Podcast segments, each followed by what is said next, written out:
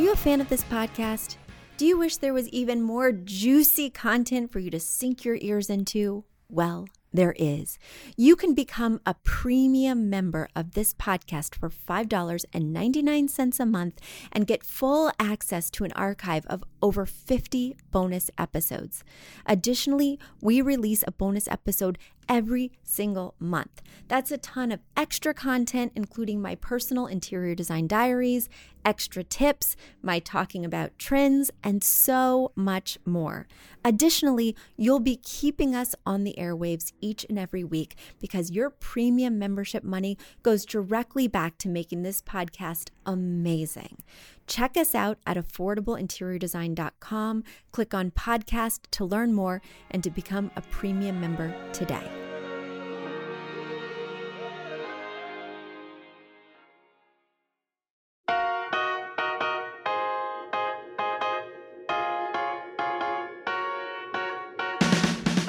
You don't need a high end designer or a lot of money to get a luxe look. Be your own interior designer. This is Affordable Interior Design, the podcast. Here's your host, Betsy Helmuth. So far, 2020 is happening. How is 2020 happening for you? I think we always expect that, just like with a birthday, we'll wake up and feel different or life will be different. This year, I am sensing a new perspective on the horizon.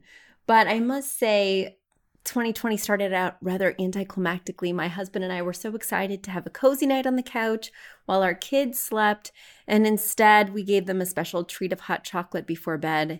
And it was too rich, and my daughter was up with a stomach ache until 1 a.m. So we were sitting with her in the bathroom reading Berenstein Bears, and then we promised to have New Year's the next night, which we did but it was not quite the same thing. So when your new year starts out with a simper instead of a bang, you know, how do you navigate that? Well, you just keep it moving, right? You keep it moving. And um, so, welcome to 2020. Today is a beautiful 65 degree day in New York. And so, no complaints here. Let's dig in. My first question comes from Anne. Anne writes Hi, Betsy. We're shopping for new sofas and we're considering leather.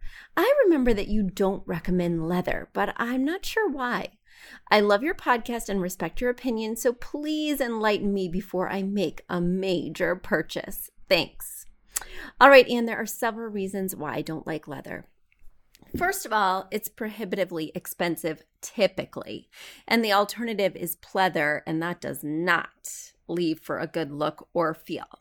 The other reason I don't like leather is when you prop up your throw pillows, your blanket, you know, you have everything perfectly styled. Well, it's just a slip and slide for those items. Nothing stays where you put it. It doesn't wind up looking chic. It winds up looking schlumpy with those accessories. The other reason I don't like leather sofas is because when you're sitting on them or laying on them to binge watch whatever you're watching these days, Succession, well, it doesn't breathe well. So if there's any exposed skin, if you're wearing shorts or a tank top, you're going to stick. You might sweat more than normal. These are the reasons I do not like leather sofas. Additionally, if someone has grommets on the back of their jeans, if your pets wind up scratching the leather, you can't easily repair a scratch, and the job would be easier to take away a stain from fabric. So, as you can see, there are many strikes against leather in my humble opinion, and I tend to only recommend fabric for such a large upholstered item like a sofa or sectional. For an armchair, an ottoman, I think leather can be a perfect juxtaposition of texture, and I love to use it there. All right, Anne, I think you wrote in another time with another question, so I'm going to tackle that now. You write, Thank you so much for hosting your wonderful podcast. I discovered it a few weeks ago and have almost caught up by binge listening, believe it or not. My husband and I have just gone under contract on a second home in the Colorado mountains. As you can see from my pictures, it's very heavy on mountain decor, which I really dislike. We'll be installing new floor, paint, replacing all the furniture in the great room. As you can see from the shape of the room, it's very long and skinny, so a sectional fits quite nicely.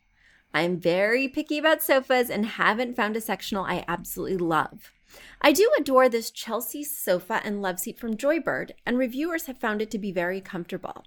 Would an acceptable alternative to a sectional be to place the love seat centered on the large window at the end of the room and center the long sofa on the long wall across from the TV? This would leave a small space in the corner that might accommodate a floor lamp or a small round end table with a lamp. I would love to hear your thoughts. Thanks so much, Anne. All right, Anne. So, yes, I mean, a sectional is essentially a love seat and a standard sofa that has a corner piece that attaches them all together. So if you just forego that corner piece, you are left with a void that's absolutely perfect for an end table, a floor lamp that's maybe got a tripod base, something like that. I don't mind that. The, th- the reason why I prefer a sectional to a love seat and a sofa in this configuration is because you kind of lose the usability of that corner, right? You can't sit on it like a chaise with your back in the corner piece and your legs extending out onto the love seat. You you know, instead of looking like one piece, it looks like two pieces that are in the same fabric and same style. So typically, if I was going to use a love seat, I would have it be a contrasting look to the main sofa. Maybe the main sofa is neutral and the love seat is in a color. Maybe the main sofa has tall legs, maybe the love seat extends all the way to the floor. These are some ways that I look for that contrast or juxtaposition in order to make everything not look so matchy matchy. And if I am just going for matchy matchy or one cohesive piece, well, I'd be inclined to do a sectional. So I understand if you are very particular why you would want to keep going with this look of the sofa because the sofa that you recommended from Joybird, the Chelsea, is a very particular look. It's sleek, it doesn't have back cushions, and so this could be hard to replicate in a sectional style. I'm open, in other words. It's just not my first response. And also, you do have that big bank of windows on that one side of the narrow room, but you also have a door leading out to some type of patio. And you want to make sure that the love seat will not extend past the door. You also want to make sure that the love seat starts after the end of the sofa because I always hate it when the love seat sort of overlaps the line of the long sofa. So that's my thought on that, Anne. I hope it helped with your purchases, and I'm very excited for your new mountain getaway. All right, my next question comes from Aurora. She writes Hi, Betsy, I love your podcast. I'm doing a big overhaul in my apartment, and I'm trying to really make it mine since I have no intentions to ever, ever leave. I've been wanting to do a rainforest themed bathroom, which would mean a lot of green. As I've heard you say multiple times now, Green is not good for a bathroom. We want to look cute in our bathroom selfies after all. But is there any shade of green that could work? Can I do like a deep green or just no, white or something else? Thanks, Aurora. Aurora, the only time I think you should not have a green bathroom is if that bathroom is going to be one in which you do your makeup, one in which you expect to see a true representation of how you actually look when you look in the mirror. If this is a powder room, if this is a casual bathroom that you're not doing your makeup in, go for it. Express yourself, make a bold choice. In that kind of bathroom, I am totally open to colorful walls, to wallpaper, to loud statements. But bear in mind that if you are doing your makeup in here, you will not get a true reflection of how you actually look. That beige shimmer eyeshadow will look totally different in an emerald green bathroom than it would in, say, one that's painted in Benjamin Moore's Navajo white. Just keep that in mind and then do whatever you want. Maybe you'll take your bathroom kit and make a small vanity area in your master. Maybe you'll just put your makeup on near a window and everything will be solved. And now it's time for a quick commercial break.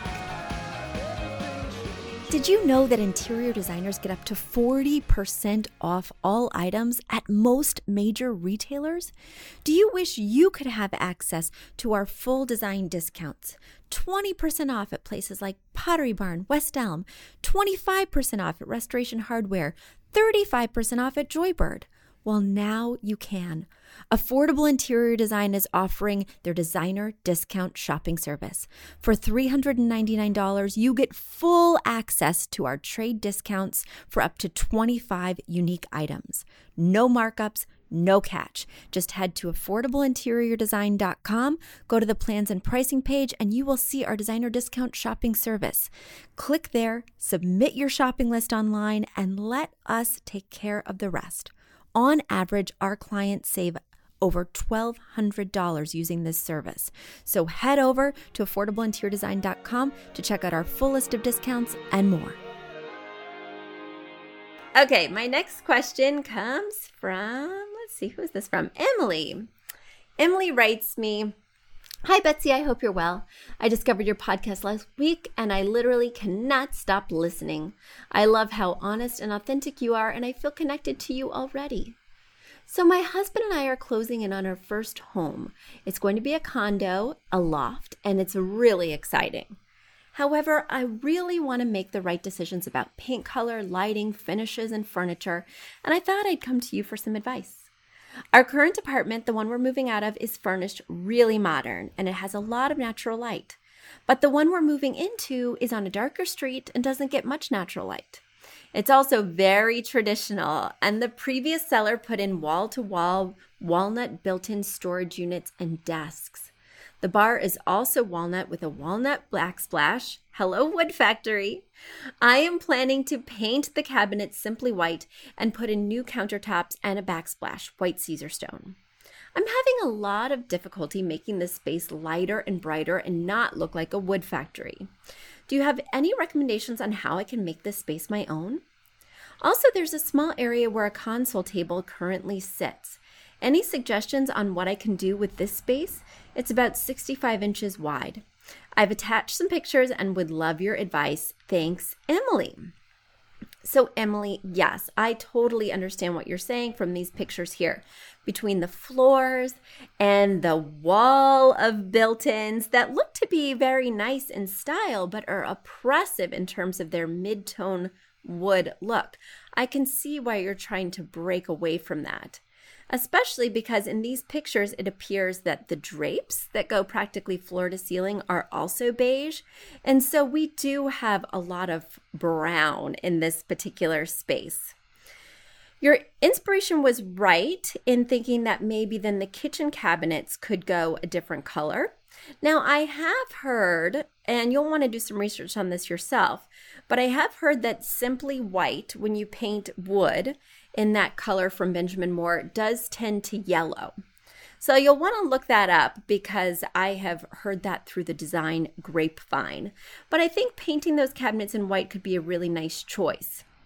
I'm slightly concerned about the white Caesarstone because, as you know, white on white, white cabinets on a white countertop, well, neither of them are going to look like true white because they won't be exactly the same. And even if they're exactly the same when you start, because you say color match, well, over time, the cabinets will, you know, change color due to sun exposure, even though you say there's not too much natural light in here.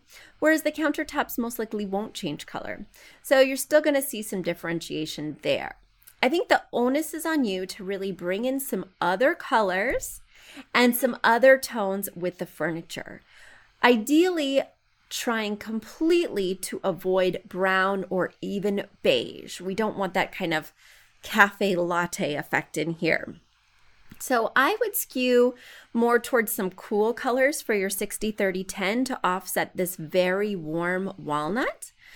Uh, that means blues, purples, greens, and then making the smaller punches a warm color. I think that will really help. You'll layer in those rugs.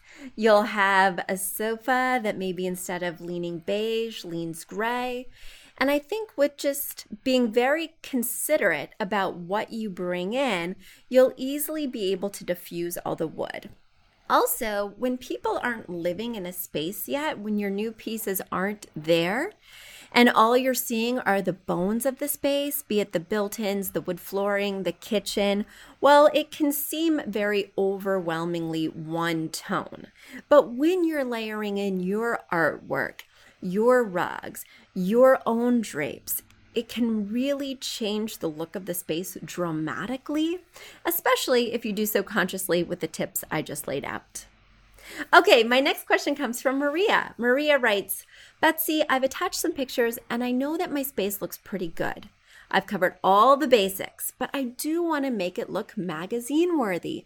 What are some next level touches I should make sure that I'm incorporating? All right. So, Maria, based on your pictures, you do have that foundation.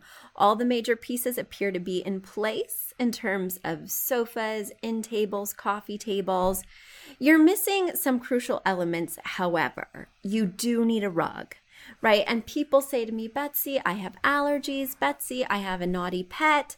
And I get that. I have both of those situations.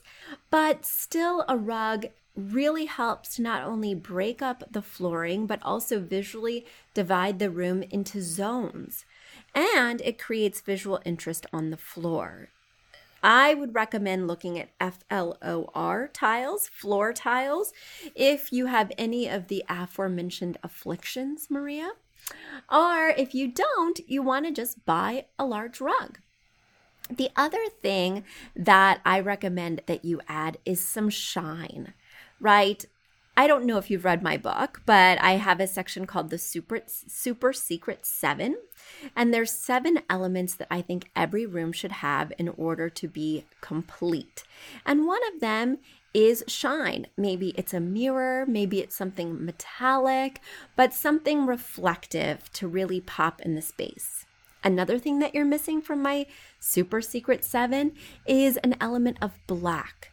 I think one element of black, whether it's the base of an end table or a tray on an entry console, really provides an outline for the rest of the room because black is the combination of all the colors mixed together. It's the deepest, darkest tone in color theory. And so having that most extreme representation puts all the other colors into context. I also think, Maria, you know, because you asked, um, that you need some plants in here, something alive, whether it's an animal, right? Or most commonly plants, they can really add another dimension to the room, not only cleaning the air, but also you know, putting us back in touch with nature. We're really used to seeing plants. We feel very safe and comfortable around them. And I think no room is complete without some kind of nature inside.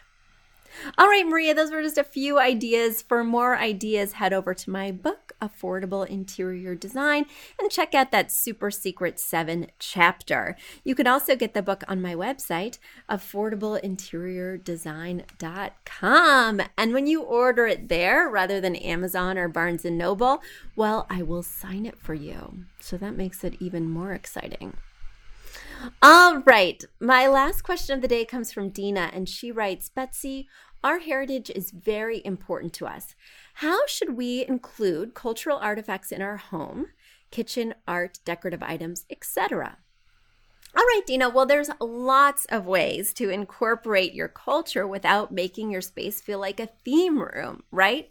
I love including maps I love including family photos, but not just of your immediate nuclear family, but going back in your ancestry and finding those black and whites from your grandparents or your grandparents' grandparents.